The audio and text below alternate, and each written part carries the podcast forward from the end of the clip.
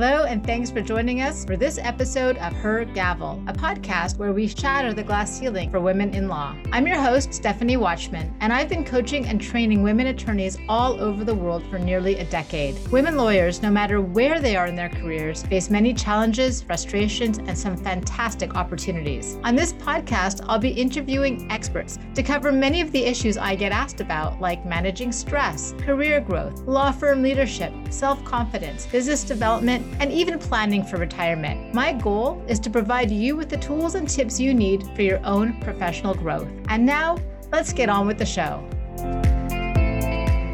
Probably the number one question I get asked about is how do I manage my time better? And here's the thing we all have the same amount of time in a day, but how we manage it and how we work our life into the time that we have is what's most important. On today's bonus episode, we're talking time management. Welcome to the show. 12 years ago when I started my company, the number one thing I wanted was to find a way to be able to help people with their time management. So I actually called my company Life in Balance thinking, maybe naively, that you could have balance in your life. Well, as I've come to realize, you can't have perfect balance. There's no such thing. But you can have a real keen awareness of what you're doing that impacts how much time you have and how you live within those time frames and those time constraints. Whenever I'm working with any kind of client, the number one question is like, how can I be more productive? How can I have more me time? How can I have more time for my family, especially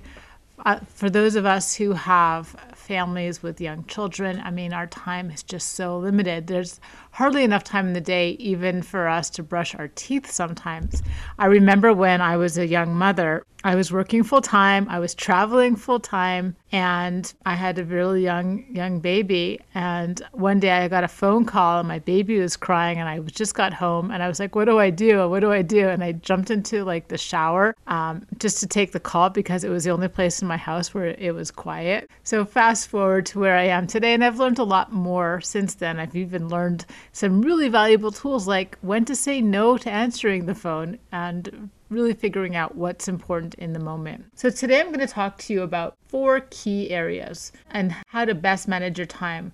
I want to start off by talking about giving yourself some time to think strategically. For most of you, you are being paid for your brain power and your ability to think very strategically when it comes to dealing with clients, dealing with issues that come up with clients. And you're not really being paid to lift heavy weights. And yet, we just don't spend enough time thinking strategically.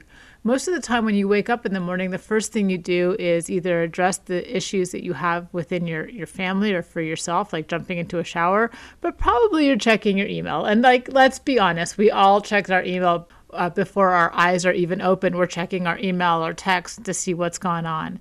And that's really not the best way to start the day. And I'm not going to be one of those coaches that says, you know, never check your email in the morning. I don't really care. Honestly, I don't care if you check your email in the morning. I don't care if you check your email at night. What works best for you is what works best for you. But I will say a few things about it. One is if you don't give yourself enough time to say, think strategically about what you want to achieve in the day, then all you're doing is you're putting yourself onto somebody else's schedule and probably responding to their needs versus what your own are. So, my recommendation is that as you're opening up your eyes in the morning, instead of jumping onto your phone, give yourself a few minutes to ask yourself, what do I want to achieve today? What will make today a really good day. And again, you can do this while you're lying in bed before you reach for your phone. Okay, so here's an example. This morning I woke up and I said, okay, Stephanie, what will make today a really good day strategically? And I thought, okay, Let's start with I have to write a blog post. Okay, so we're going to write a blog post. Would love to be able to take a walk today. That would make me feel better. So that's for me. Okay, what else? Probably some client development. All right, what does that look like? Maybe a couple of connections with some past clients and seeing how they're doing. Okay, so those are three things that I thought about this morning that I knew would make today a better day.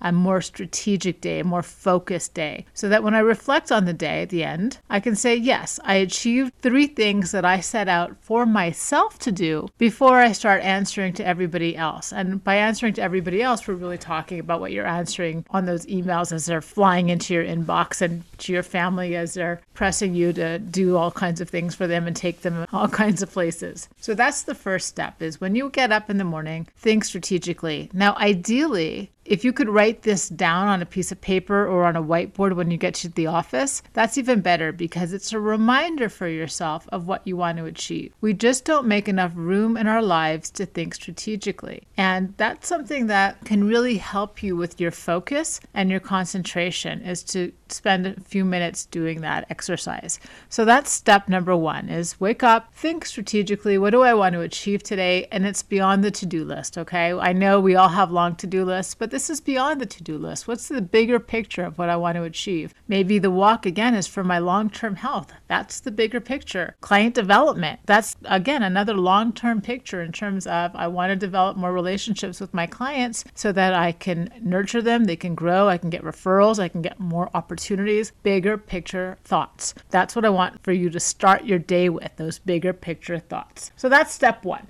The next question I get asked is How can I be more productive? Yes, productivity is a big deal. And I have a lot to say about this. And I don't want to overburden you with what I want to say. So I'm going to give you two key points here. The first is distractions. Every time you allow for distractions in your day, you are probably wasting 25 minutes of time. So you're losing 25 to 30 minutes of productivity with every distraction that comes your way. So there are all kinds of distractions that come our way, especially as a result of COVID, where we're working from home. I know I get distracted by little things like, hey, the refrigerator or a bag of potato chips that's sitting near me. That's one little distraction. But then you have all the other real distractions that happen with either if you're working in an office, people popping into your office, emails coming in as you're typing because you are working on a contract. You get an email, you get these pop ups. Those are huge distractions, getting texts while you're working, news alerts, flash alerts, all these kinds of alerts that come through on social media and notifications. Those are all distractions. And every time you stop what you're doing and take a look at what it is that came your way, whatever notification it was, you take a look at whatever it is, and then you go back to your original document, that's where you lose time. And I guarantee you that if you were to write down all, all the distractions that happen in your day, you would find that you probably have over 15 to 20 different distractions that are coming at you all day long. So then when you do the math and you say, well, if I'm losing at least 25 to 30 minutes of productivity for every distraction that I have, well, not only are you losing billable time, but you're also losing valuable personal time. And when I'm speaking to families, especially moms, their biggest worry is that they're not spending enough time with their family, nurturing their children or whatever else it is. And so it's really important to say, okay, well, what am I going to do here? Am I going to allow for all these notifications and pop ups to distract me and cause me to lose time and money? Or am I going to try and control them to the best of my ability? And obviously, I know for myself, the answer is always, you know, door number two. You want to manage your distractions because they're they're timely. They cost you time. And if you're working late nights, if you're working on the weekends, uh, clue, this might not just be that you have a very big de- uh, deposition or big caseload. It might also be that you're allowing for too many distractions in your day. So, how do you manage those distractions? That's the challenge, right? First off, write them down. What are the bigger distractions that are coming your way? If it's all these notifications and pop ups that's coming from your phone, turn off your notifications so that it's not a distraction. If you have too many bells and whistles and dings and bings coming at you from text message and WhatsApp and email and all these things, turn off the alarms because we are programmed as human beings to respond to those alarms. And then it becomes really Pavlovian. So every time you hear a bing or a ding, you're like, ooh, what's that? And your body produces dopamine. And dopamine is a neurochemical that your body produces that actually causes you to feel good and feel connected with others. And you have a strong urge when this dopamine is produced in your body to find out who wants to connect. It's just, you know, going back to our prehistoric days. So every time I get a ring or a bing or a ka-ching on my email, my body produces dopamine. I have a strong urge to connect and I feel kind of good and I'm curious to know if it's something good. And I check it and then I lose productivity. So, where you can, I want you to turn off those dings, bings, and ka-chings. The next is the pop ups. When you get calendar pop ups all the time, chances are you are not really looking at them or putting them on snooze. So, this is a clue. Anything that you put on to snooze, turn it off because you're not looking at it anyway. So, that's the next thing. So, in terms of notifications and what to turn off. So that's what my first tip is in terms of managing those distractions is be aware of what they are. Everybody has different distractions, so I can't say do this or do that because everybody has different things that are distractions for them. Um, for me personally, I always get distracted when I get text messages. I always have to look and it drives me crazy. So now I turn off the volume on my phone when I need to concentrate. And I think that's another key element here is when you need to focus when you need to concentrate, you can turn off those notifications, you can turn off those alarms, and then you can turn them back on again too. So I turn off my phone ringer and I only allow emergency numbers to come through. So my phone actually goes on to do not disturb, as does my computer when I need to concentrate and it helps tremendously. Another thing I'll do is, again, when I need to concentrate, when I was writing my books, I have a horrible time uh, writing. I'm very, very easily distracted. And I like to be distracted because between you and me and the wall, I hate writing. I mean, I like writing, but I hate it at the same time. It's really hard for me to concentrate for that long period of time. So, what I would do is I would set my phone timer for 30 or 40 minutes, and then I will turn off my Wi Fi and I will concentrate until that that alarm goes off, I will do my writing. And when the alarm is off, then I'm done. That's my focused time. And it's amazing how much you can get done in a focused amount of time. So that's another tip that I wanted to share with you is that you have control over your calendar. You have control over your time. You might not feel like you do, but you have moments in your day where you have complete control over your time and your concentration. So you have to be able to take a look at where you're letting it all go and get control back because most of us continuously are putting out fires instead of taking a moment to think about what we want to achieve and then put out the fires. I understand that we have to be responsive to our clients, but at the same time, you also have an obligation to get work done for other clients too, because you have more than one. So that's the other thing. Um, learning how to say no. One of the biggest challenges I feel that women have is knowing how to say no without feeling like a bad person, without feeling like I'm never going to have friends, people are going to hate me, they're going to think I'm difficult to work with, like all the things that come up when we think about saying no to something. And so this is the exercise that I share with my clients in my office is think about this.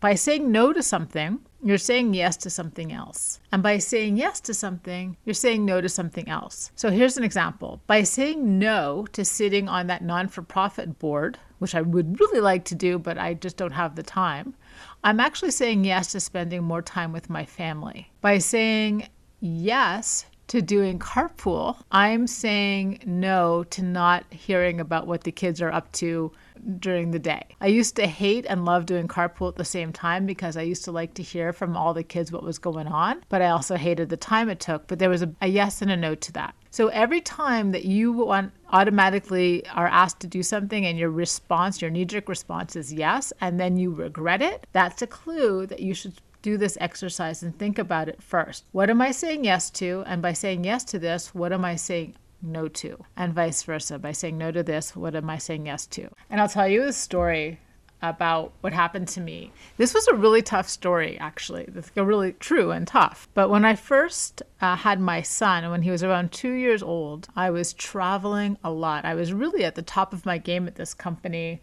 I was bringing in a a lot of money with a lot of responsibility. I was a global leader in uh, in this business that I was working in, but I was traveling 3 days a week and I was sad about that because I never really got to see my son as much as I wanted to.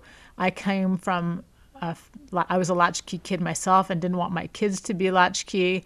Um, so my husband took on most of the work in terms of picking up my son from daycare and taking him to daycare and all the rest of it. So he was really really amazing at being home when I was traveling. Anyway, one day I came home from this business trip and my son, who was two, fell down and banged his head. And he starts wailing, wailing. And I was like, oh my gosh, baby, come to mom. And he looks at me, literally looked me in the face, turned around, and ran to my husband. And my heart, honestly, guys, it just broke into a million pieces and I just started weeping. And I'm like, what am I doing? What am I doing? By saying yes to this promotion that I had had, I was traveling all the time. I was really saying no to my kid, to being there for my kid. And this is a, a, challenge that many women face. I did not have a lot of options back then. I had no role models.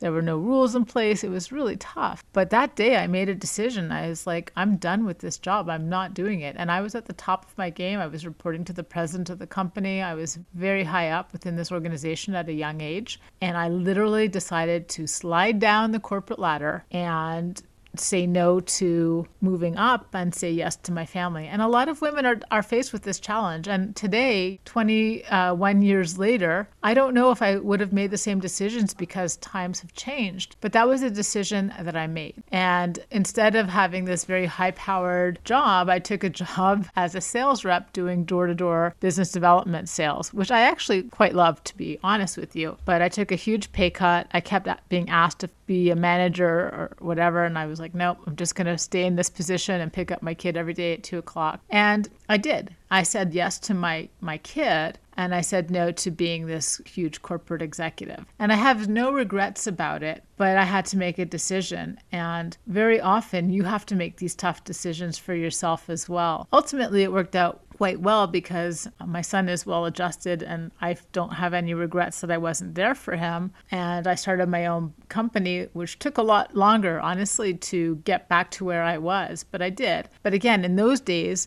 I didn't have any role models. I didn't have any real choices. There was nobody that was a real working mom. I mean, I was nursing and pumping at the New Jersey airport. I mean, things were really different. There were no mother's rooms or anything back then. It was just different. So I guess what I'm getting at is you are having to ask yourself, what am I saying no to? What am I saying yes to? This example is a huge one, right? It's a career change one, obviously.